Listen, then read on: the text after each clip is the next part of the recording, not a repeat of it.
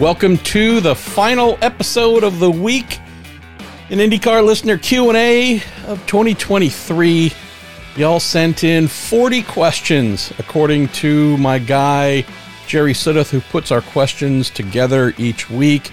Also closing the year with our not an annual tradition, maybe I need to make it so, but your made up awards. Some of them very funny, some of them a little mean, some of them very you. So we'll get through as many of those as we can. Say a big thank you to y'all for just occurred to me thousands of questions y'all have sent in this year and i don't know since we started this show six seven years ago i don't know like legitimately 10 to 15,000 questions y'all have sent in. Just phenomenal. Let's say a big thank you as well for the final time to Cooper Tires. Been with us. They were our first big sponsor. Rode with us the entire time they are involved. US open wheel racing, specifically with Andersen Promotions, the USF Championships, as we call them now, but also Indy Lights. Before that was taken back by IndyCar. But huge thanks to Cooper Tires.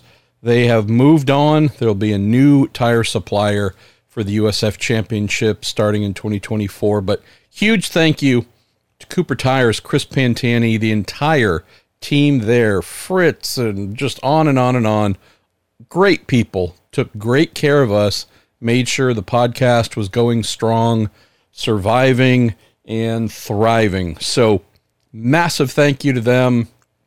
If you are the type of person to take a moment and express your appreciation on the social medias, uh, they're at Team Cooper Tire. X profile would be the one to hit primarily, and also Chris Pantani. Uh, just huge thanks to them. So, little sad, genuinely sad to know that our time has come to an end, but that does happen in the sport, right? Manufacturers of all kinds decide that it is time for them to move along. So that is indeed what uh, we are doing here with Cooper Tires. So massive thanks. Discount Tire as well, affiliated with Cooper in the USF Championships, joined us in 2023 as well. So big thank you to them and farewell to them as well. Ongoing partners, our original partner, TorontoMotorsports.com, purveyors of mighty fine motor racing memorabilia, leaning very heavily into IndyCar and IMSA. You might pay them a visit. And then the Justice Brothers, makers of automotive chemicals and lubricants. I have a new partner who'll be joining on, uh, hoping to announce that next week. Uh, concluded that here very eh, somewhat recently, but just been waiting to tick over into 2024. So might have another partner that comes on as well. But indeed, thanks to y'all for making this show and this silly podcast of mine what it is. We're reaching nearly 1,500 episodes. I think this is going to be number 1470. So, yeah, a little bit of a uh, a mild passion or obsession of mine. Question: Been debating. Do I like close the laptop, unplug the mics, and just say thanks? It was an amazing run. When I get to episode two thousand, it's been floating around the back of my head for a little while. Uh, I don't know if I'm meant to be podcasting into my 90s and hundreds and whatever. But, anyways, been in the back of my mind. Nonetheless, let's get going here in just a moment. Let me say congratulations to our friend Shannon Scott, her husband Mike, new baby with Alexander Rossi's first name included in his name, middle name, Bo Alexander. Really happy for them. Uh, just, yeah, folks who deep passion for IndyCar appreciate Shannon as well. She takes no stuff from anybody. Uh, and yeah, folks who fight for what they believe in uh, and know that they're right. Well, I uh, I got all the time in the world for them. Say a big thank you as well to uh, Sarah and Jeremiah Morrill. Uh, I'm going to open the final week in sports cars, week in IndyCar, you name it type Q&A episode of the year with a fine looks like a laser cut bottle opener in the shape of the state, their home state of Indiana, and we are going to crack open uh, my last Dragon's Milk Reserve, New Holland Brewing Company. So, an amazing beer made in Michigan, cracked open with a beer opener made to honor Indiana. So, big thanks to y'all. All right, Jerry, as well as he has done uh, for what more than a year now, he sent along little jokes to close each email with whatever uh, Q&A that he has packaged for us. And I don't read them as often as I should, but I need to get in the habit of that because he takes the time, so I should as well. So, Jerry's funny quote for the week The secret of life is honesty and fair dealing. If you can fake that, you've got it made. That's from the old timey comedian Groucho Marx. So there you go. All right, let's get rolling with your Q and A and your made up entirely fake awards, and gonna enjoy ourselves a little 11% ABV Dragon's Milk Reserve and get rocking and rolling. All right, well, our Minister of Mirth opens up the show. Lance Snyder says, with the rumor of IndyCar crawling back to iRacing, if it is true, how up- upset will some folks in IndyCar management be? not at all. Uh, not one bit. We're going to try and keep this episode as up and positive and whatever is possible. So I won't wander down this familiar hole uh, more than I'll just like dip my toe in it. When you have a bunch of folks who comprise the senior executive leadership who believe they never make mistakes and they're always right and could never ever have egg on their face or otherwise um there's no upsetedness there's no embarrassment there's just well someone else failed someone else got things wrong or did things wrong not us and so we're going to make the best of the situation so there you go. Um, I think I and others for a while have been saying like iRacing is the only partner that comes to mind who is capable and willing of helping IndyCar dig themselves out of this uh, dumpster fire. If that's a thing, digging yourself out of a dumpster fire. I got to process that for a minute. All right, that didn't make any sense, but just go with me here. Um, it's what we expected. They've also, that being iRacing, intimated that, yeah, so making a game, yeah, we could do that. It's just not going to happen right now. So, by no means a front burner item for them, having been spurned by IndyCar, also busy making other things, including with NASCAR. Uh, yeah, so it's the thing we all expect waiting for the final formal confirmation. But if it goes anywhere else, we should be shocked. But yeah, and when it does, you're going to read a press release, Lance, from the series that says great and fantastic things and probably gives no impression that there were ever any issues before. So, hey, everything's awesome. Uh, Andy Sterling, you're really trying to uh, dig us into good old misery here to start, but uh, fun nonetheless. Andy says, Hey, MP, thanks for all you do for us, the fans. You're a gift. Well, sweet of you, man. But like, you know, I do the thing I love. You do the thing you love. We all hopefully get together and we love it all together. So sweet of you. Uh, he says, does the Bahrain Sovereign Wealth Funds majority investment into McLaren and McLaren Racing impact the IndyCar team? Uh, I would imagine so in terms of infusion of monies being a positive thing. You say any long term strategic concerns for the team's presence in IndyCar? Uh, no, I can't see that or can't really see why. McLaren is in IndyCar because Zak Brown loves IndyCar, CEO of McLaren Racing. Take another sip here. The only thing I've ever looked at as a point of potential jeopardy is if Zach were to decide to leave the team, retire for reasons I can't even come up with. Uh, McLaren's board of directors were to decide to part with him. He's the guy who finds all of this money and works those relationships and deals and has brought unparalleled wealth to McLaren. So the guy who is the rainmaker financially, that's the one and only entity I can think of, Andy, where if he were to not be there, would the rest of the board hold as much of an interest in competing in IndyCar? I don't know. Uh, it's among the highest funded, if not the highest funded team in IndyCar, in terms of the money coming in to run their three car operation.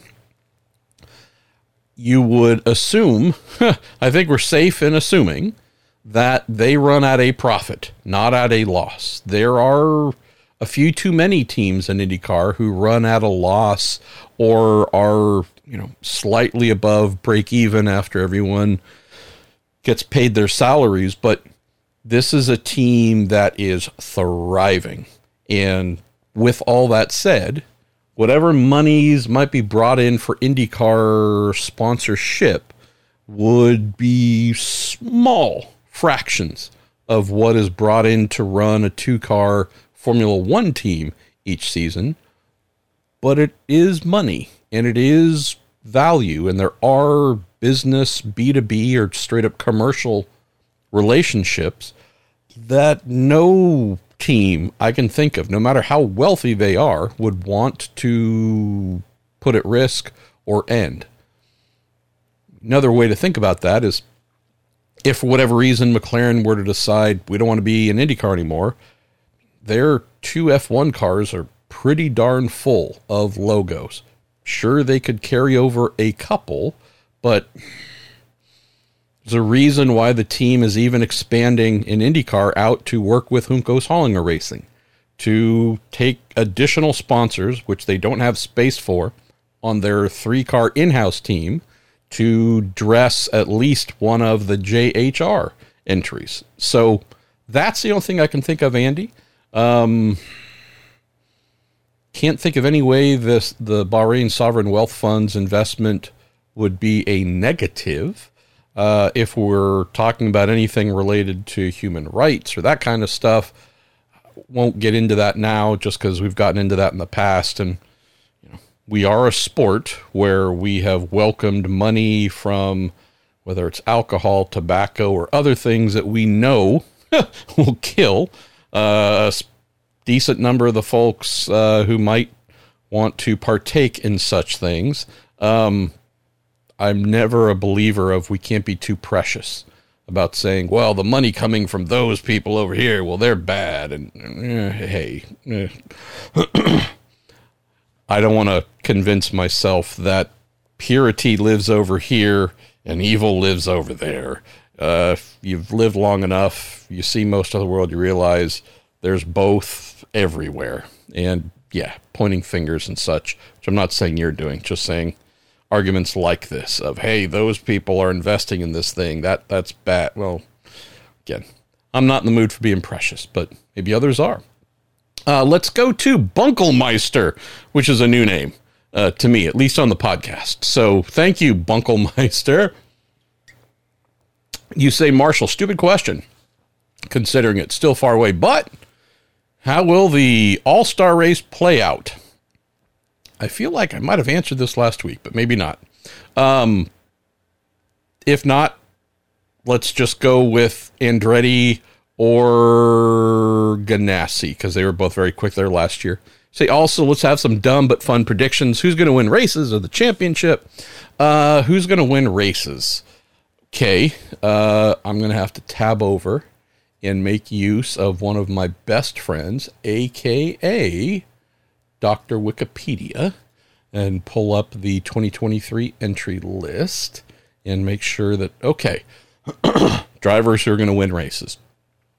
Alex Palou, Scott Dixon, Scott McLaughlin, Pato O'Ward, after going winless for the year, Joseph Newgarden, Will Power, get at least one. Christian Lundgaard's going to get at least one, if not two. I feel like Colton Herta is going to be back in victory lane. So will Kyle Kirkwood. Looking where else. I don't know why, but I feel like our guy Rinus VeeKay going to get his second career IndyCar win. Uh, where else do we go here? I think I might be running out of steam. Yeah. Uh, let's put Marcus Ericsson in for one as well. So, yeah, I think I named mostly people who won races last year. Let's chuck in a couple of wild cards. Those who could, but I'm not confident in saying without a shadow of a doubt they will. Little Dave, Davey Malukas, Chicago Davey. Uh, I don't know where it's going to be, but I feel like uh, little Dave might spring one on us, which would be pretty awesome. What is that victory lane going to be like? Um, maybe the most awkward ever? I feel like during his victory interview, his hands, like full Ricky Bobby style, are just going to be raising in front of his face. And yeah, uh, I feel like that's one. I really want Alexander Rossi to win at least one race, but still too much of a question mark for me to say if that's reasonable to expect since I'm not totally sure who's going to be engineering his car. Uh, who else? Who else? feel like Graham Rahal could be in that category. I'd say the last one who jumps out would be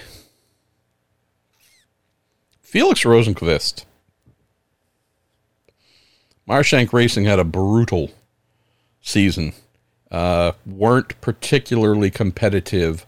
They were more competitive in 2022, but even then, they weren't really there. 2023 was, for the most part, bad.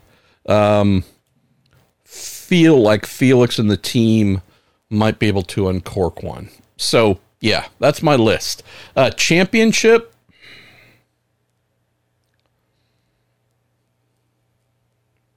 Assuming there are no distractions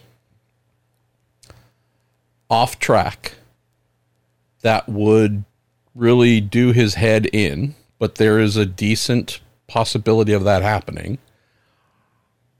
Palou, I, luck was certainly a part, right? They had a lot of fortunate things happen instead of misfortunate things happen, but he and that team are effectively unchanged. There might be one over the wall crew member change, but and again, who knows if there's more that might happen before the season starts, but all the people who made that car by and large so amazingly awesome are going to be back. And having seen the peak they reached, the peak Alex reached, which was like, we we haven't seen that in a while. Uh, I gotta go with the reigning champ until he gives us a reason to believe he can't the guy that I'm watching to see where he goes in the championship is Scotty McLaughlin, P3. He was he's the driver I was most impressed with for the entire season from a championship standpoint. I'm excluding Palou obviously because they were just on a level that like if if that never happens again in his career where he wins 5 races, never finishes worse than 8th, has dang near a hundred point lead in the standings when it's all over. If that never happens again in his career, it will be perfectly fine because that pretty much never happens to anybody throughout their entire career. Excluding this unicorn season that Palou and Ganassi had with that number 10 Honda, McLaughlin's the one who really stood out to me as like, wow, what this guy has done. He was fourth in the championship the year before. And fourth being third among his three total drivers, teammates, three car team. 2022, Will Power won that championship just in front of Joseph Newgarden. Scott Dixon was right behind them. And then it was McLaughlin, right? We know why Will Power had a down year dealing with a lot of off track stuff. Really, truly, uh, if he had said, I'm taking a year off just to care for my wife, Liz, uh, everyone would go, Yep, totally get it. Love you. Take your time. He stuck it out, raced. Didn't have a great season, um, but did his best. Joseph Newgarden won four races, including the Indy 500, and finished two positions behind McLaughlin. McLaughlin won one race, was the top Penske driver. Just saying, I look at McLaughlin's season and say, you just mirrored your countryman and one of your heroes, Scott Dixon. You got that championship formula down.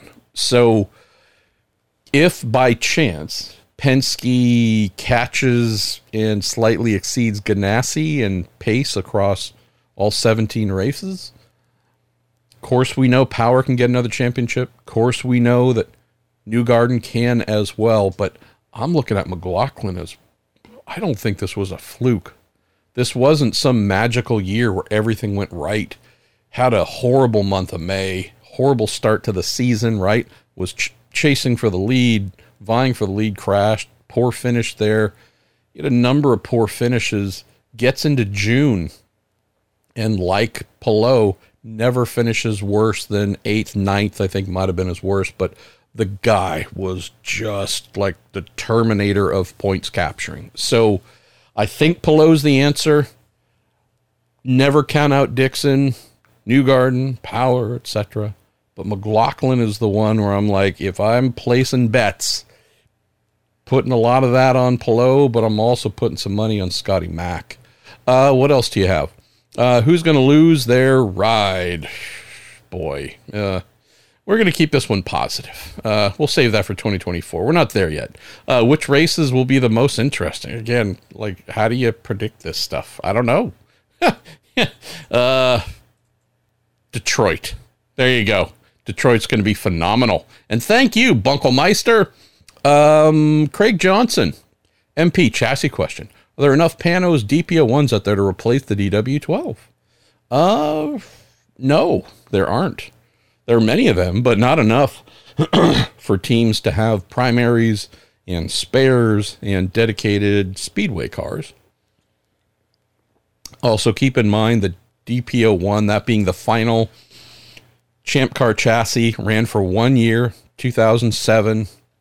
Looks were amazing. Handling was amazing. Power is amazing. Everything was amazing. Um, only did road courses.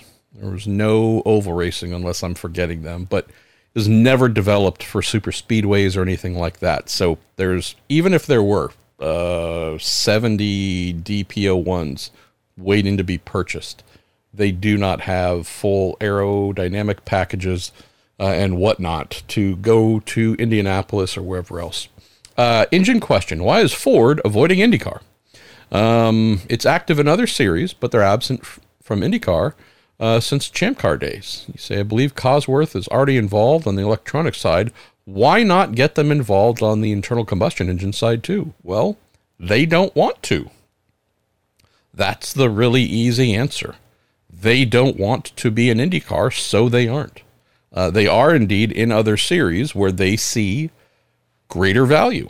NASCAR, IMSA, World Endurance Championship, I think NHRA still, but the reason they're not uh, is because they don't want to be. And that is, yet again, one of the things for IndyCar to ask itself why um, are they and all but two manufacturers on the planet uninterested in joining our series. Uh, let's go to Maddie McDonald. Maddie, how are you? Ooh, this dragon's milk is doing me all right. MP, it's been a complicated year on all fronts.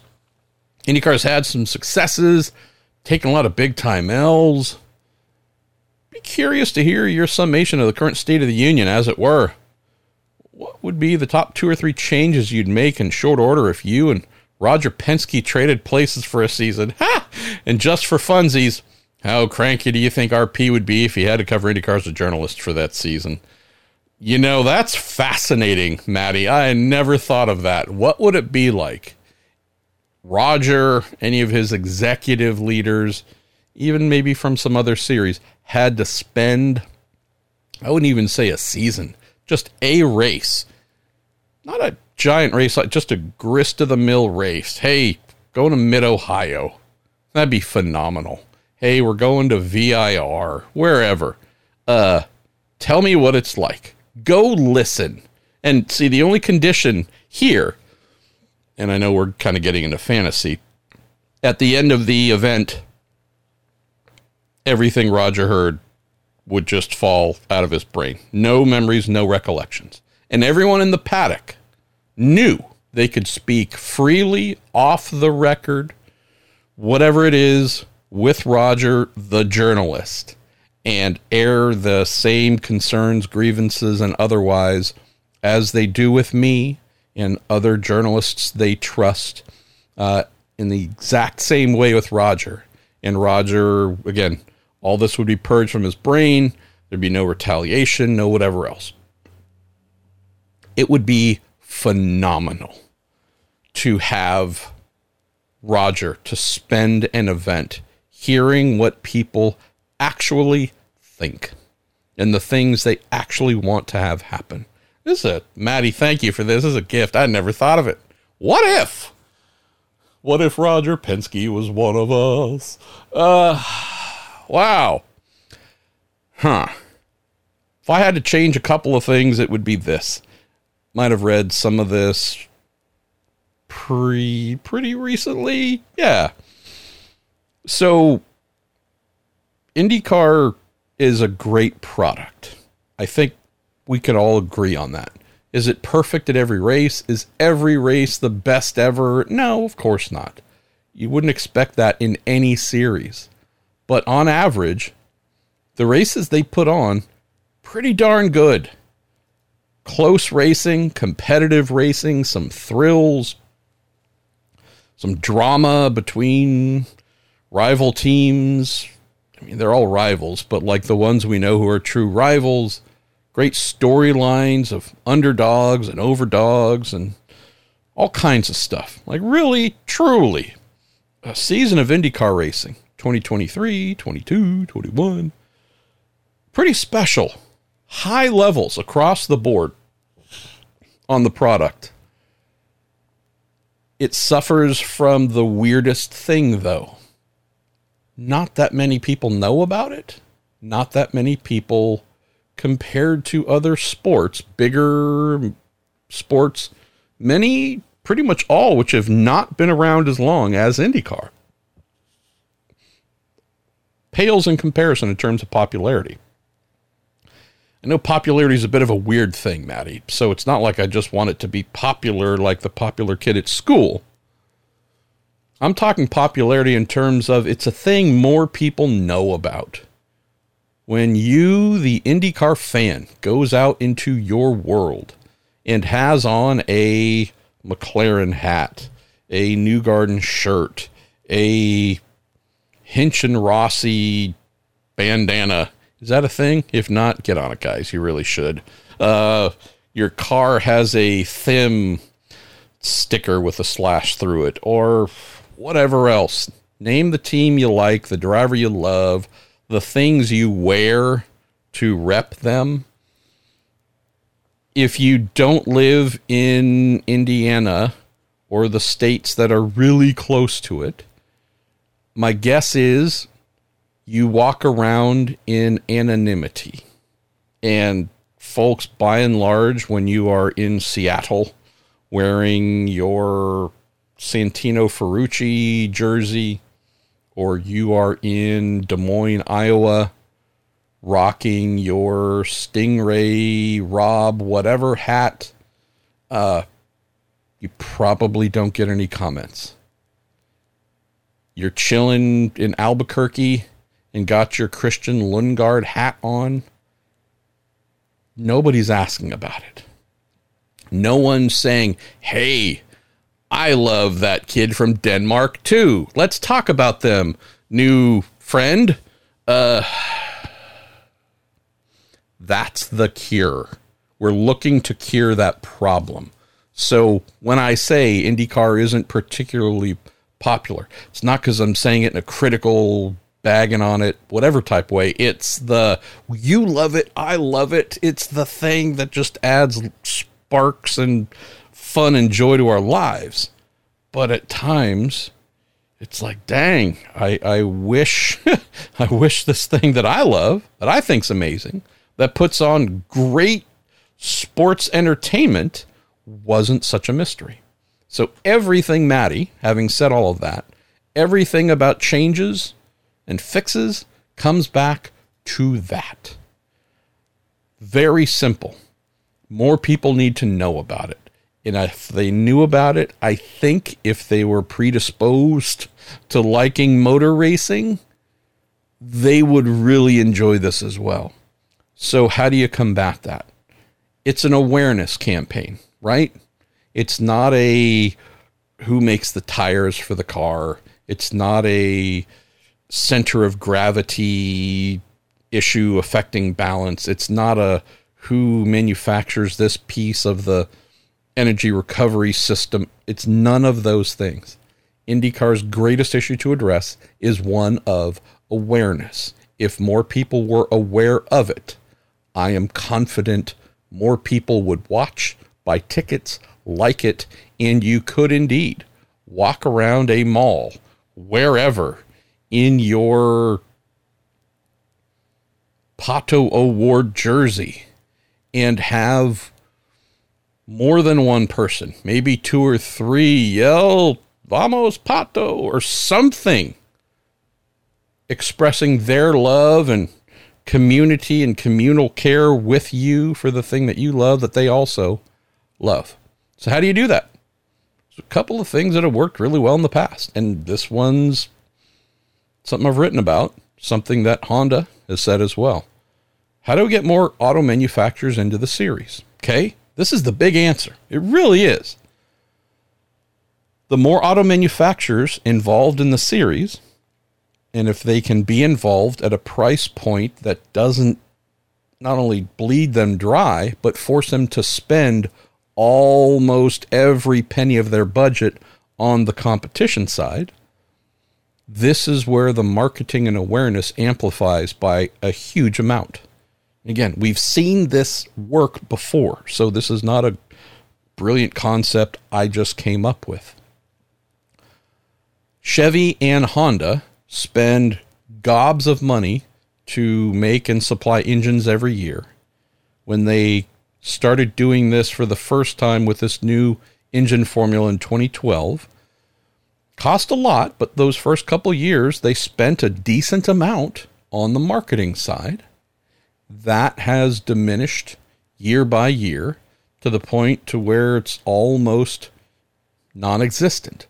It's not because they don't care. It's not because they don't want folks to know. They still do market and advertise in and around IndyCar, but it is a tiny amount because the vast majority of that budget is required to make the engines and put the motors in the car and facilitate them, pay the people to do all that each season. So the marketing budget's been slashed down to almost nothing, and those dollars moved over to the competition side.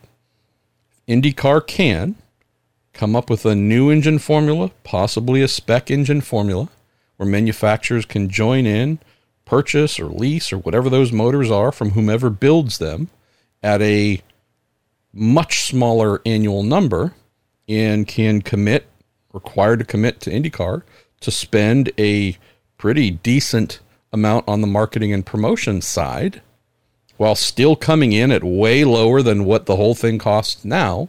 That's how the series gains traction. That's how the series becomes much better known to that person in Seattle or New Mexico or Des Moines or wherever. This to me is the central thing.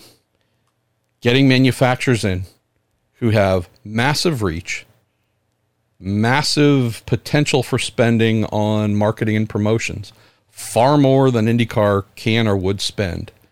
You stack an additional two or three manufacturers on the board, you've got four or five.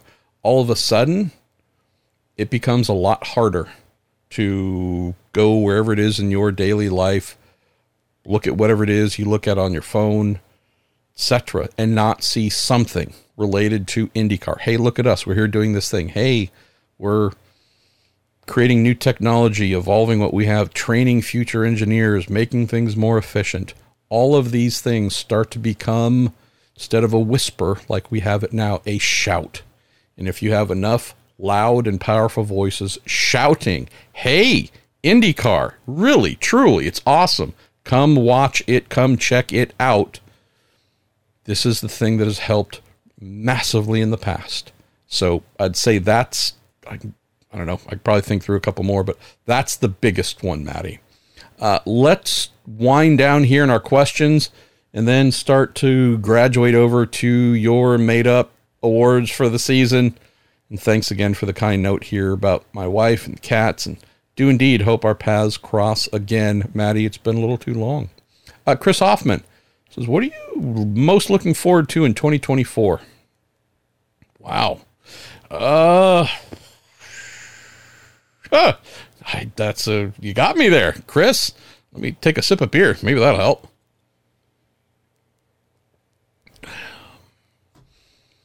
I don't know if I have an answer for that yet, and it's for one very specific reason. I'm getting to that point to where I have done this long enough. Started my media career in 2006. Going into 2024 makes a bunch of years doing this. I think it might, yeah, I'm now have surpassed anything else I've done as a singular profession in life. Before working in racing as a mechanic engineer, team manager, whatever else, did that for again, a lot of years, maybe similar ish amount of time. But you do something long enough, at least as I find in my brain, you either start to rebel against it, like, okay, this is feeling too much rinse, wash, and repeat or the other response, which is the one that I have, it's okay. You still have to do the same basic core elements of your job. But are there new or different or more interesting ways of doing it? Or things to add that you aren't doing now? So that might be it. I am constantly asking myself, Chris, and challenging myself what can you do that's new, different, or better? Usually better. So I don't know what it is that I'm looking forward to the most, but I am looking forward to coming up with new, different, better, more interesting ways of doing what I do. Uh, covering races, presenting information, bringing personalities and the people to you, talking about the technology. Uh, yeah, all those things. Corey Johnson, you say shifting the focus to the Indy 500 chassis. Say we hear the teams massage on cars all year. You dive into specifics of what they're working on. Yeah, if we're looking at the extra chassis that teams hold on to and use specifically on Indianapolis Motor Speedway, Super Speedway, they're working on all the things that cause friction, whether it's mechanical friction, Corey, or aerodynamic friction, which we refer to as drag, aerodynamic drag. So these cars come out of autoclaves made identically, but there's always a little fraction of a percent of differences, right? These things are made by human beings. Therefore, there's no way they can truly be 100.0 and a million decimals percent afterwards. Identical. So, if we're talking about the aerodynamic side, we're talking about fit in places where all the unions, all the junctions where things bolt on, connect, overlap, and so on. What are the little ridges? What are the divots? What are the gaps in panels? What are the areas where we can fill those in, smooth those out, make the car as much of a perfect aerodynamic shape as we know how. So that's the one area. And that takes can take a long time. They're experts who get hired often, work for a number of teams doing body fit, body fit experts.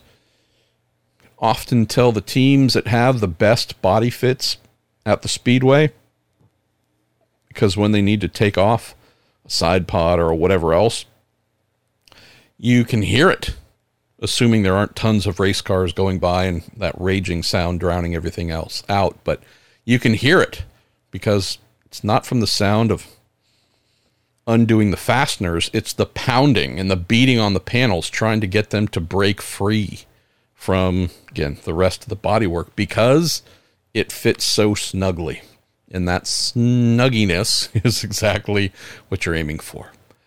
On the mechanical side, you're thinking about all the things that rotate, all the, the metal items that rotate, and therefore have the ability and do absolutely have some sort of friction, mechanical drag, whether it is in the transmission, bearings, whether it's the uprights, the suspension uprights, those bearings, whether it's the brake pads, which could be making contact with the discs, ever slow, ever so slightly, and causing a tiny amount of friction that again slowing the car again a tenth of a mile an hour who knows? And these are all the things that teams are looking at and working on.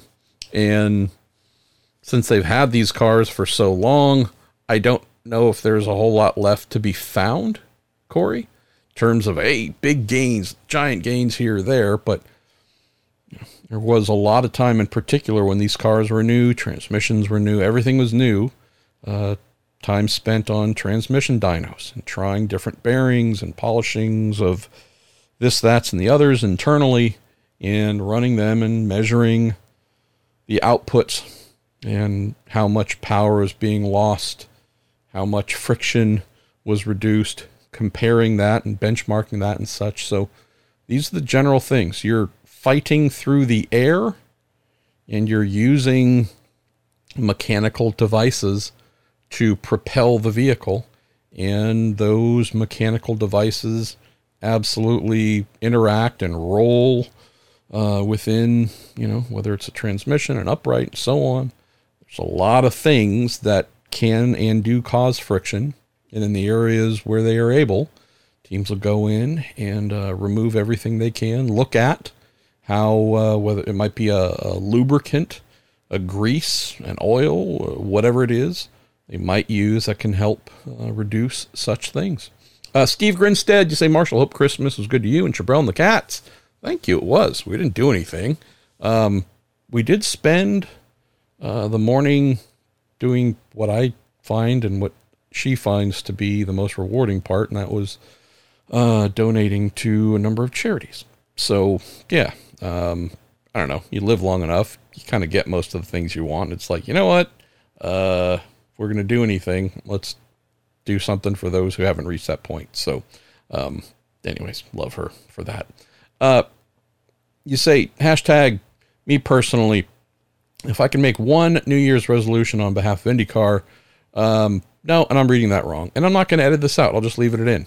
Leave it in, sure. Not drunk, but let me take another sip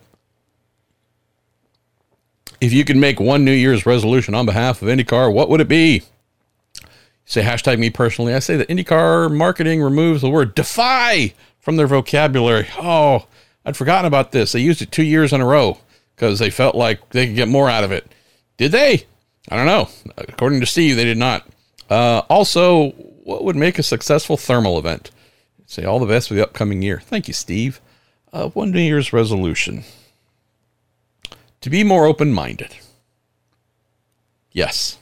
Uh, imagine if IndyCar really and truly listened to what its paddock said, fans said, you name it. Um, that'd be phenomenal. Um, what would make thermal a success? I don't fully grasp the all star portion of it. I think I have the rules, and uh, I'm sure I could read through it a couple times and get a better grasp. But if people say afterwards that was cool, I think that's a success. The ratings, the TV ratings, that's going to be a big driver here. If the ratings are decent and folks are like, hey, I like that. That was different. Keep doing that. That to me is a big win. There aren't going to be enough people there to see it for it to be, a, wow, look, the grandstands are full. They're only selling 2,000 tickets. So, again, that's kind of a limited area where we could look at and say, oh, success. Folks have positive comments. TV numbers good. I think we walk away doing a golf clap for sure. Uh, Justin Lee, you say, Merry Christmas, MP, and happy to you and everyone in the Pruett household. Two questions. Is there a story that had you smiling the entire time you were writing it? Hmm. I don't know if it was a story. I th- might have written the story. I don't remember. I, I know I made a video. Keep in mind, a lot more what I did this past season was making videos, Justin, and that wasn't new. That was actually one of the original things I did when I started doing this. Um, and it kind of dipped and waned and came back and whatever. But this past season did a lot more of that. But maybe not the story about it, but the being there to capture the explosive joy on pit lane at Portland Saturday afternoon. Myles Rowe, Pabst team, race for equality and change folks, Myles parents and family, Myles Rowe winning Indy Pro 2000 championship. That that was yeah.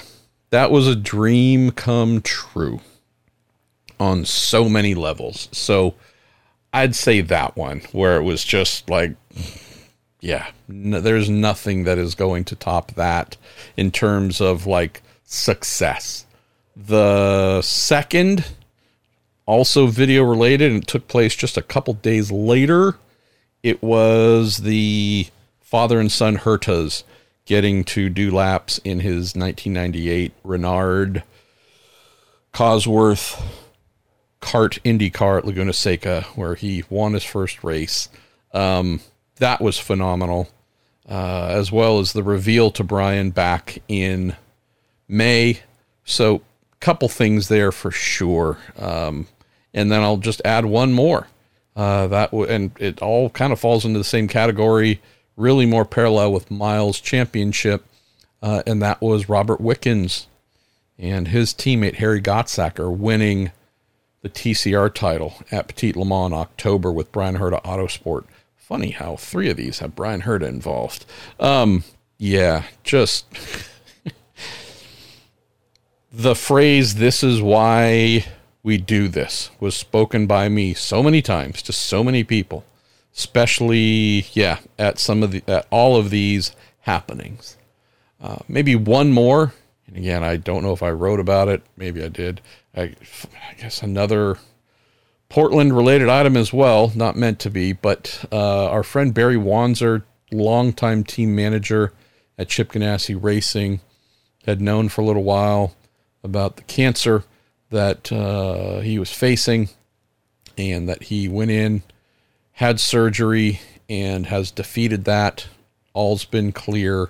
Got a, a really sweet text from Barry uh, Christmas morning, and um, yeah, just yeah, there's a lot of like really heartfelt, touching moments during the season for me. So I know you asked for one, but it's me. So yeah, you got five, I think. Uh, my second question It's this. Where does IndyCar land in the world of motorsports in North America, in your opinion? And what do you think the key people with the stake in IndyCar believe? Mr. Penske, the team owners, etc. Yeah, it's P2 behind NASCAR.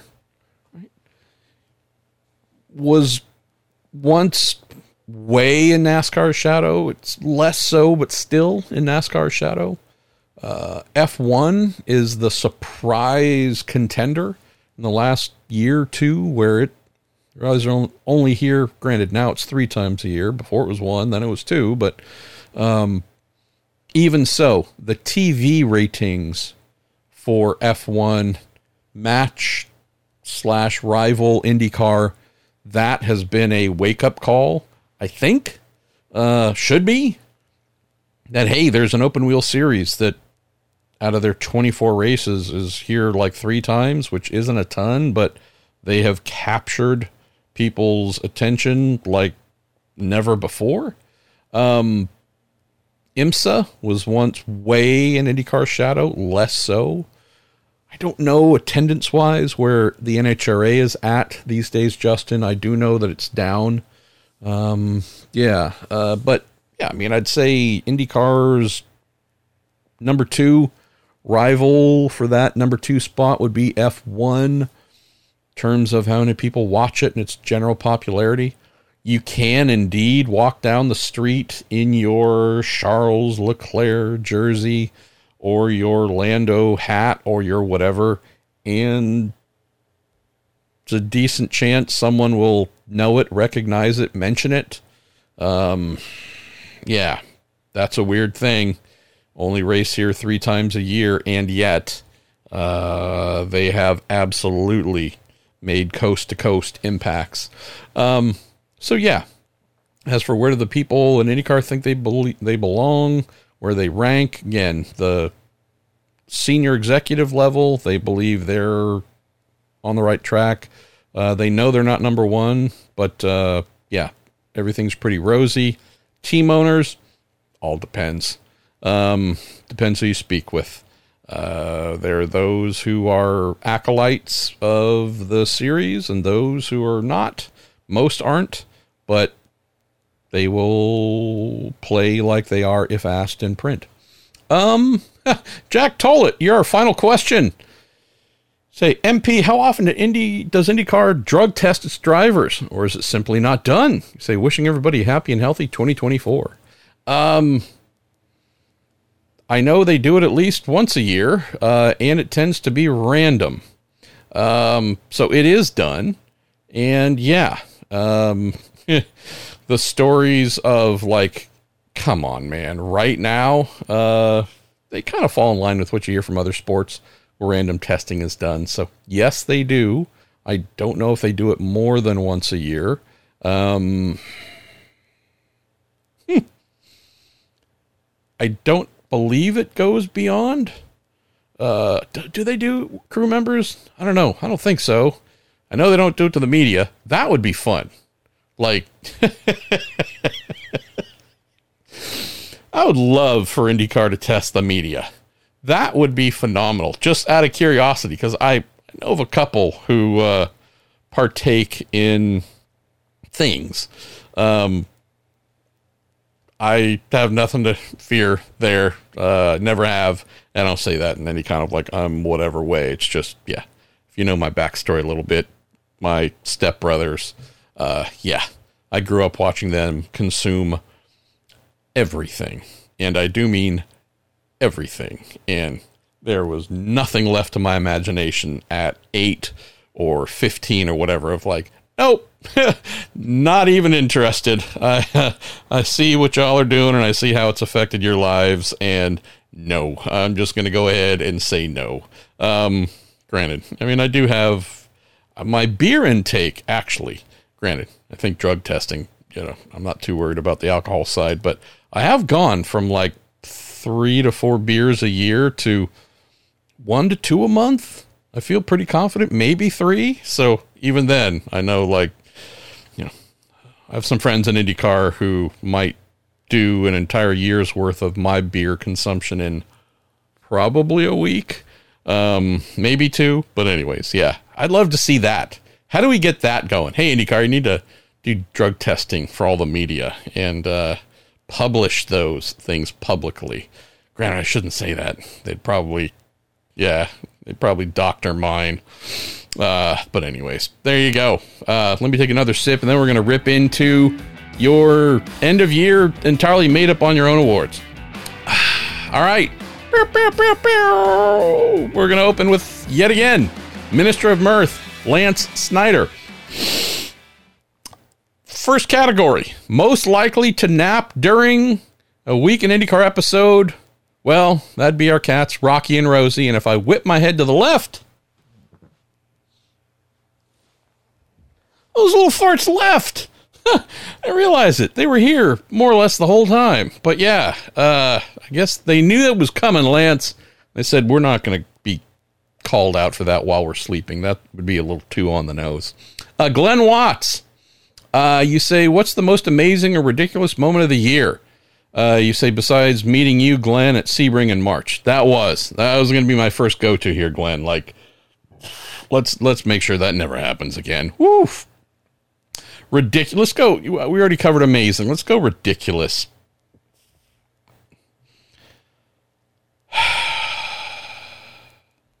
Had a couple ridiculous things happen this year. Uh, I'll keep those to myself for now. What, what would qualify as ridiculous? How about this? We had a couple of PrueDay meetups at the Foyt Wine Bar in Speedway, Indiana. Uh, first during the month of May, second, I believe, was September for the IMSA Battle on the Bricks event. Or no, or was that the second Indy GP event? I don't remember. Um, those were ridiculously awesome. Uh, it was a PrueDay meetup, the PrueDay listener group, uh, who formed around the show, and many of them become great friends who communicate each day through a Discord group. If you'd like to join, by the way, just check out the description. Um, all the instructions on how to do that are there. I'm hearing Rosie just rolled through. Uh, hey, sweetheart. She's not taking chunks out of my leg right now, so that's nice. Uh, that was ridiculously awesome. As for other ridiculous moments during the year, uh, we're not even done yet. This whole Foyt, Benjamin Pedersen, Stingray, Robb. Uh, actually, I think Sting Ray's good. I don't think there's any ridiculousness there, but yeah, there's some there. I mean, you know, there's some of the obvious, the Palou, McLaren, whatever stuff. Um, that ugly stretch in May uh, with Hi Rock as Rocky jumps across my chest, puts his butt in my face, and covers off the microphone. He's in here too. Look at that, Lance. They just didn't want to be called out while they're in the room. Smart cats we have here. Uh, when Callum Ilott was telling the team, look, there's something wrong with the car, and they refused to believe him, and things got really heated. Uh, that's right up there in terms of ridiculous bad because there was no reason for it to happen. It was a really interesting dynamic here. I know this is just supposed to be our made up end of your awards, but hey, yeah, so I'll answer. A Little bit of introspection here when you have a veteran team like serious 5, 10, 20 year, whatever, championship winning, Indy 500 winning, you name it, they have a driver who's either young and inexperienced or unheralded, maybe someone who's not destined for greatness. They're telling you, hey, there's a problem with the car, there's a problem with the car. It's not totally uncommon for the team to discount what that driver is saying If the driver persists, keep listening, probably go as far, Glenn, as to say, okay, well, crew is going to suck. And I don't know if we believe what the driver is saying, but to cover this off completely, it's going to be a long night. We're going to tear the car apart top to bottom, look for any little thing possible. Is there something broken somewhere that is causing the car to flex or twist or right causing some sort of handling imbalance? Aerodynamically is there something wacky going on? Is the floor delaminating? Is again we're going to go through this in a forensic way top to bottom so we can either find that yes, what the driver's saying is correct and we found the thing and we fixed it, or top to bottom, left to right, front to back, you name it, nothing was found. That'll often be done, and it's done half a mind to shutting the driver up. I've been on teams where that has happened and it's been needed, and the driver will go on and on and on, and you're all convinced it's them coming up with an excuse for why they're slow or sucking at wherever. Um, but that'll get done. This to me was not that instance, Glenn. So maybe that to me was the most ridiculous moment of the year. And there are certainly some that were bigger and more headline making and otherwise. But having walked by that those garages a number of times and heard the stories from both sides, it stood out to me as so dang unnecessary. The team simply did not believe that Callum knew what he was talking about, believed he was wrong, uh, believed it was just him. And it clearly wasn't. And yet, the team refused to relent, refused to relent. And this went on for days. This right here, I think, is where the wedge that ultimately drove them apart was really forged. Because at their core, until things got loud and shouty and mean and ultimatum y, they refused to believe their lead driver. And I'm not saying Callum is some crazy oval veteran, but the guy's damn good. And if he's telling you, hey, I'm doing everything I can, and this thing is there's something wrong, and the team continues to refuse to listen and believe, oh boy, that was ridiculous. And what then happened after the ultimatum? Chassis was changed, qualified, and fired forward in the race, Glenn. I forget where he qualified 27th, 28th, wherever it was. Finished, I think, 12th. Like he truly was a really impressive drive. Vindicated everything he'd been saying for more than a month or however long it was calendar wise, but back to the Indy Open test where it's like, hey, there is something wrong here.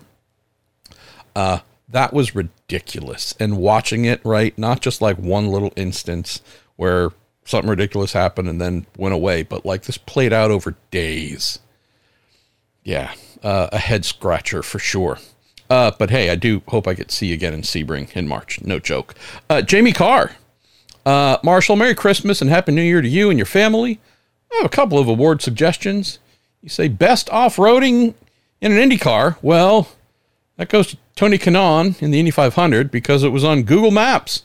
There was a T-shirt made. Yeah, Tony did do a little bit of uh, plowing of the grass there. You say missed sponsorship opportunity. Well, that award goes to the Indiana Bar Association, specifically for contract law. Yeah, this was the most suey. Is that the way to put it? The most suey IndyCar year I can kind of sort of ever remember. Thanks, Jamie. Great stuff as always. Great to see you a couple times this season as well. Okay, let's fire through some more. Andrew Miller says to follow up on my weekend sports car question from the last go round in a Grinchy year of IndyCar news, who or what wins the award for being the Grinchiest? okay, let's come up with something new here. Uh, no, that doesn't work. Um,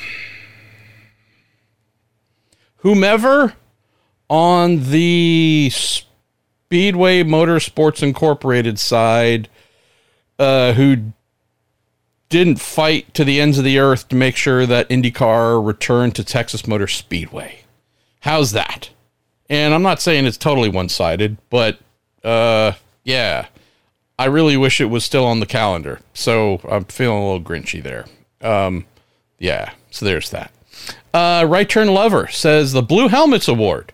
I don't get the reference, but I'm guessing it's some sort of peacekeeping award. UN, yeah, UN Blue Helmet Peacekeeping. Thank you, Jerry. Um, the Blue Helmets Award goes to Ricardo Juncos for his outstanding work in keeping the peace on social media. Oh, man. Here we go. Told you. all these awards were totally happy. Shots fired. Uh, right turn lover is back. Says the John Marshall Award, Chief Justice John Marshall. Again, thanks for the prompt here, Jerry. The uh, Chief Justice John Marshall Award for deepening the links between IndyCar racing and the judicial system uh, goes to Alex Palou. Uh, come on. Hey, you just you just had first baby. Be nice, right? Uh, I say though the AJ Foyt racing team may soon uh, be more than an honorable mention. Yeah, uh, I hope that doesn't happen, but that's another weird one, right?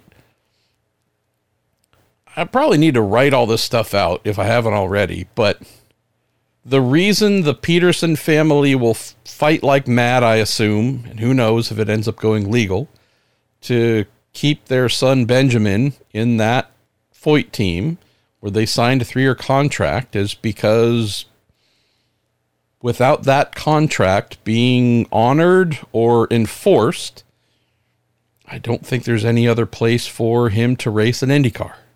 Uh, so yeah, these are funny, but also a little sad. Uh, Lance Snyder, you're back. Good Lord, Snyder. Uh, and yeah, I see you got even more. Here we go. Uh, the Holy Highlight Reel, uh, Highlight Reel Start Batman Award uh, goes to Devlin DeFrancesco, the second Indy Grand Prix. No doubt.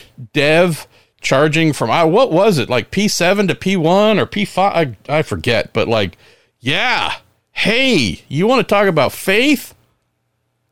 I also think he was on the faster, grippier alternate tires, but regardless, Devlin, I loved that. And it did, although there were some folks who doubted or thought that I, I don't know, was making this up, but his very bold move to jump into the lead there really did lead a couple of IndyCar team owners to look at him in a slightly different way and express interest in potentially having him at their team next year. Uh, so that's cool, right? We don't get to see that too often where one performance, and it was for however many laps, it didn't last super long, and his race kind of faded, but uh, cool when one act can really lead a team to go, hmm, or more than one team to go, I'd never considered you before. And I'm not saying I see you as a future Scott Dixon or Rick Mears, but I'm going to put you in a slightly more favorable category uh, of consideration. I thought that was cool. Lance also f- offers the Quick Thinking of the Year award. That's given to Graham Rahal for reversing back to turn one to take the escape road at Toronto for having the track blocked in front of him. Yes, yes, smart Graham Rahal. I, I root for that guy. Uh, I'm impartial, but the fan in me roots for that guy. Um, that was pretty sharp, right? Uh, yeah, we had some starts this year, restarts, whatever. Yeah. Uh, at Laguna Seca, they were all great. We go. Uh, Lance is back once again. The Kvist and Shout in Award Come on, baby, now. No, I'm not going to sing the whole thing, although you guys dared me to. Uh, this goes to Meyer Shank Racing for signing the most drivers with last names that start with Kvist. Yes, the best part is who they thought they were going to get for the number 60 car was Linus Lundqvist, and they didn't. So they got Felix Rosenqvist. Uh, so there was always going to be a Kvist in the car there. They've got Tom Blomqvist in the other. Maybe if they go to three cars and for whatever reason Linus becomes available in the future, maybe we could have the triple Kvist. Uh, yes, the Kvisty Trio. I love that. That sounds like one of my favorite bands. Right turn lover, you're back again. All right. I see a theme here uh, overactive imaginations, which I love, of which I'm a sufferer. Uh, you say, was there a situation deserving a Rory Award for gratuitous use of F words during the 2023 season?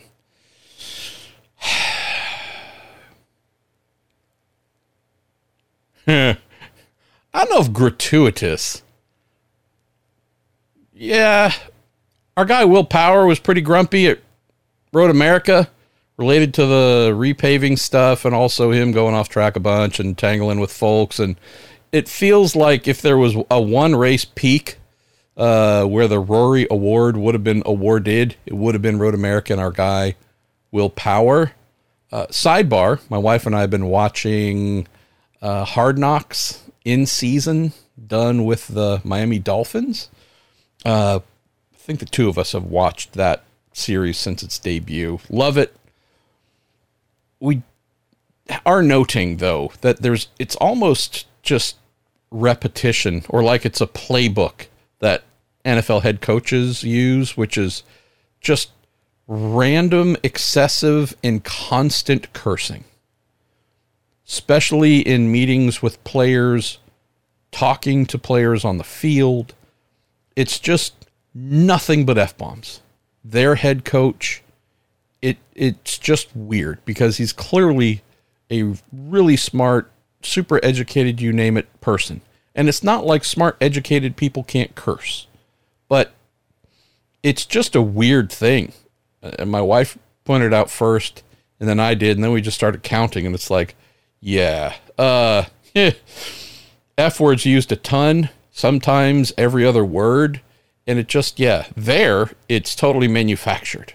And it feels like it's being done to fit in, kind of talk tough and gruff among big, manly football players.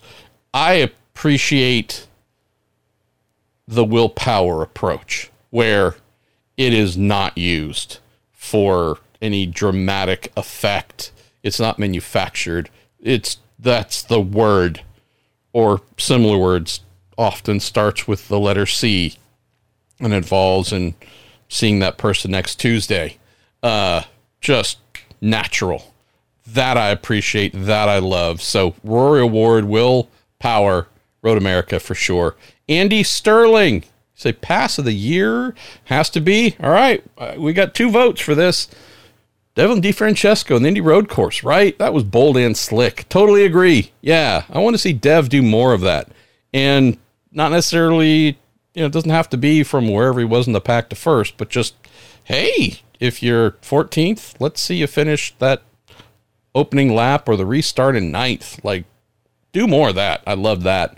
Um, we're gonna get down to the last two, and I'm seeing here uh, in the stuff below the red line of death, a uh, bunch of really nice items. Rocky jumps across my chest again, which he does to be a dick, but also to tell me he wants to be fed. He could jump up onto the desk right behind me very easily, but yeah. Thanks, buddy. Uh, many of you say very nice and kind things uh, Dan Planholt, uh, uh, Tux one one two three four says, "Is it true that IndyCar is in massive trouble?" That's what I saw on YouTube, and then puts a question mark at the end, which makes me ask, "Are you asking me a question? If you saw that on YouTube, I don't know." Um, hey, if you uh, saw that on YouTube, it's gotta be true. Um, Ken Anderson, Lyle James, Chris D'Amato, Maddie you're in here again. Uh, Jamie Savalos, Ben Cohen, Oscar C. Love. Some questions won't get to right now, but also thanks to those of you who've sent in just kind notes here. Greatly appreciate you. Uh, truly. Uh, down to the last two. The OMG moment of the year, worst duo award comes from my pal Vincent 1701. Says award for the biggest OMG moment goes to Simon Pagenaud. yeah. Wow. Um learned something interesting. Don't know if it's worthy of putting into a story. How's this? I haven't put it into a story, so I guess I don't think it is, but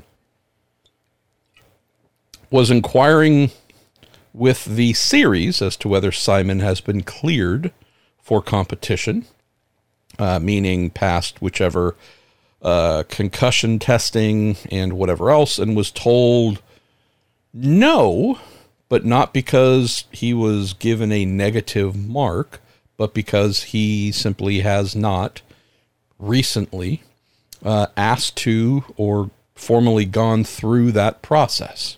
So lots of hope and love that our guy Simon here gets back to racing soon. IndyCar, IMSA, I don't care where, but just doing the thing that he loves, assuming he wants to keep doing it. I know he said that he does. Uh, but yeah, interesting. Uh, we know that there were a number of tests in the weeks and months that followed his crash where he was not cleared. Um, I guess I don't know if I actually had an opinion in term. I shouldn't say an opinion, a feeling on things, but uh, I was glad to hear that there's nothing negative. Uh, just there's no decision yet on the thumbs up to go back to racing, just because he needs to uh, re-enter that process with IndyCar to then find out. Um, so that's uh, the OMG moment, according to Vincent. I agree. His crash at Mid Ohio uh, was big and scary. A huge testament to the Dallara DW12 IndyCar, Jay Frye specifically for green lighting, aero screen, so many of the advancements in safety being made to the car over the years, Dallara and all the partners involved in doing those things. Um, yeah. Uh, wow. Just wow. Um, closes here by saying the worst duo award goes to Connor Daly and Ed Carpenter. Yeah, I hear you. Um, had Ed and whomever else not made the decision to pull Connor from the car, uh, we wouldn't be saying that. Uh, Connor'd still be driving. I'm sure would still be happy to be driving for them, and it'd be a total non-issue. So I don't know if I'd say worst duo, right? Um, half of that duo would be stoked to still be in that car. And I'm not saying that, well, then that means Ed Carpenter is bad. I'm not saying that either. It's just, we're talking vindication. You know, it was pretty clearly demonstrated that the lack of performance and success with that car was not strictly down to Connor. Um, where they've gone with this, I do continue to feel bad for Connor. I think, though, I'll look in hindsight and say, Vincent, this is the best for both. Connor could keep doing this with a midfield team. It didn't look like any opportunities to truly go higher to better teams were serious not saying no talks were held, but in terms of like, hey, you really are going to Andretti in a full time seat, or name any of the teams above Ed Carpenter Racing. Um, I just don't know if that was on the cards for Connor in the years to come. Uh, Ed Carpenter having signed Christian Rasmussen, um, I think that kid's fantastic. New blood, right? I'm excited for where they're going. Big addition with Eric Cowdin to their existing engineering team. Uh, I am feeling more positive about where Ed Carpenter Racing is going next year than I have for them in a while. So Connor's been wanting to lean more heavily into NASCAR. I hope that he can and will. And he's good enough and has a diverse array of skills, right? He's not someone who's just good at one type of racing. You can race lots of things and be good in them. Um, I'm happy for where this is headed. While he might have had another year or two with Carpenter, if everything had gone well, I don't think the runway was super long in IndyCar for him. So why not get started now and trying to make NASCAR happen? Uh, final item of the year Sarah Morrill. Thank you again for the beautiful little care package you sent. You sip from the beer opened by your beer bottle opener. She says something that is most apropos. Podcast listener group of the year should be awarded to the PrueDay. Said they've been a great group of individuals, reminding me when tickets for next season go on sale, and just a great bunch of humans who care about each other. Much love to them all. I'm right there with you, Sarah. And yeah, let's close on this. A little bit of a extendo episode here to close the year. I find myself texting with numerous members of the PrueDay each week or email or whatever and DMing. And y'all are just such a massive gift to my wife and I. Are so incredibly sweet. Have uplifted and, and held her high in prayer in love in you name it. Um, just if you're someone who has never experienced rampant, widespread kindness and care from people before, uh, please, seriously, join the PrueDay.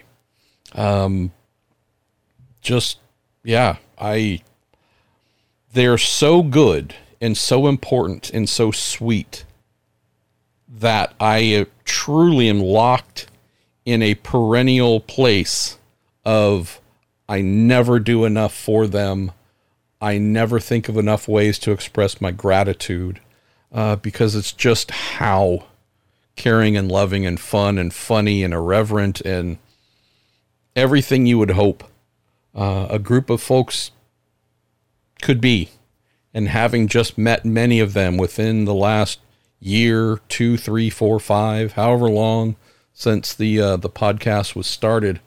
Um, yeah, I mean, truly one of the greatest gifts of my life. Not of my career, not in recent times, but just period. One of the greatest gifts in my life has been the PrueDay. Um, I wish every one of you could feel the gift, the type of gift uh, and the weight of that gift, like they give to my wife and I, but also to one another. So that's why I recommend folks to join the group, just because if you love racing and want to have fun with folks and kind of be adopted into a new family where you're not judged for anything who you are, where you come from, who you love, how you vote, how you what like this is just people who love racing love on one another, are pretty darn funny, and uh, are very much like me, being glass half full, if not completely full and overflowing types. So, uh, yeah, that's my favorite made up award of the year, Sarah. I think that I, I feel pretty good in saying that's going to be an annual thing that the PrueDay wins. Uh, I know that there are many other podcasts that have lots of really passionate and loving fans as well. Just saying, I speak to some friends who have and create those podcasts or drivers or whomever.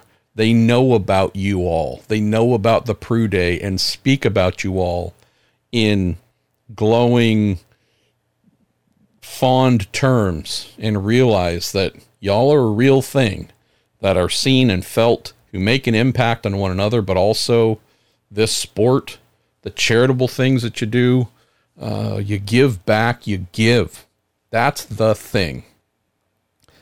The PrueDay, if you're going to be a true active member, you're probably a person who gives and likes to help others and really likes to bring warmth to what you do.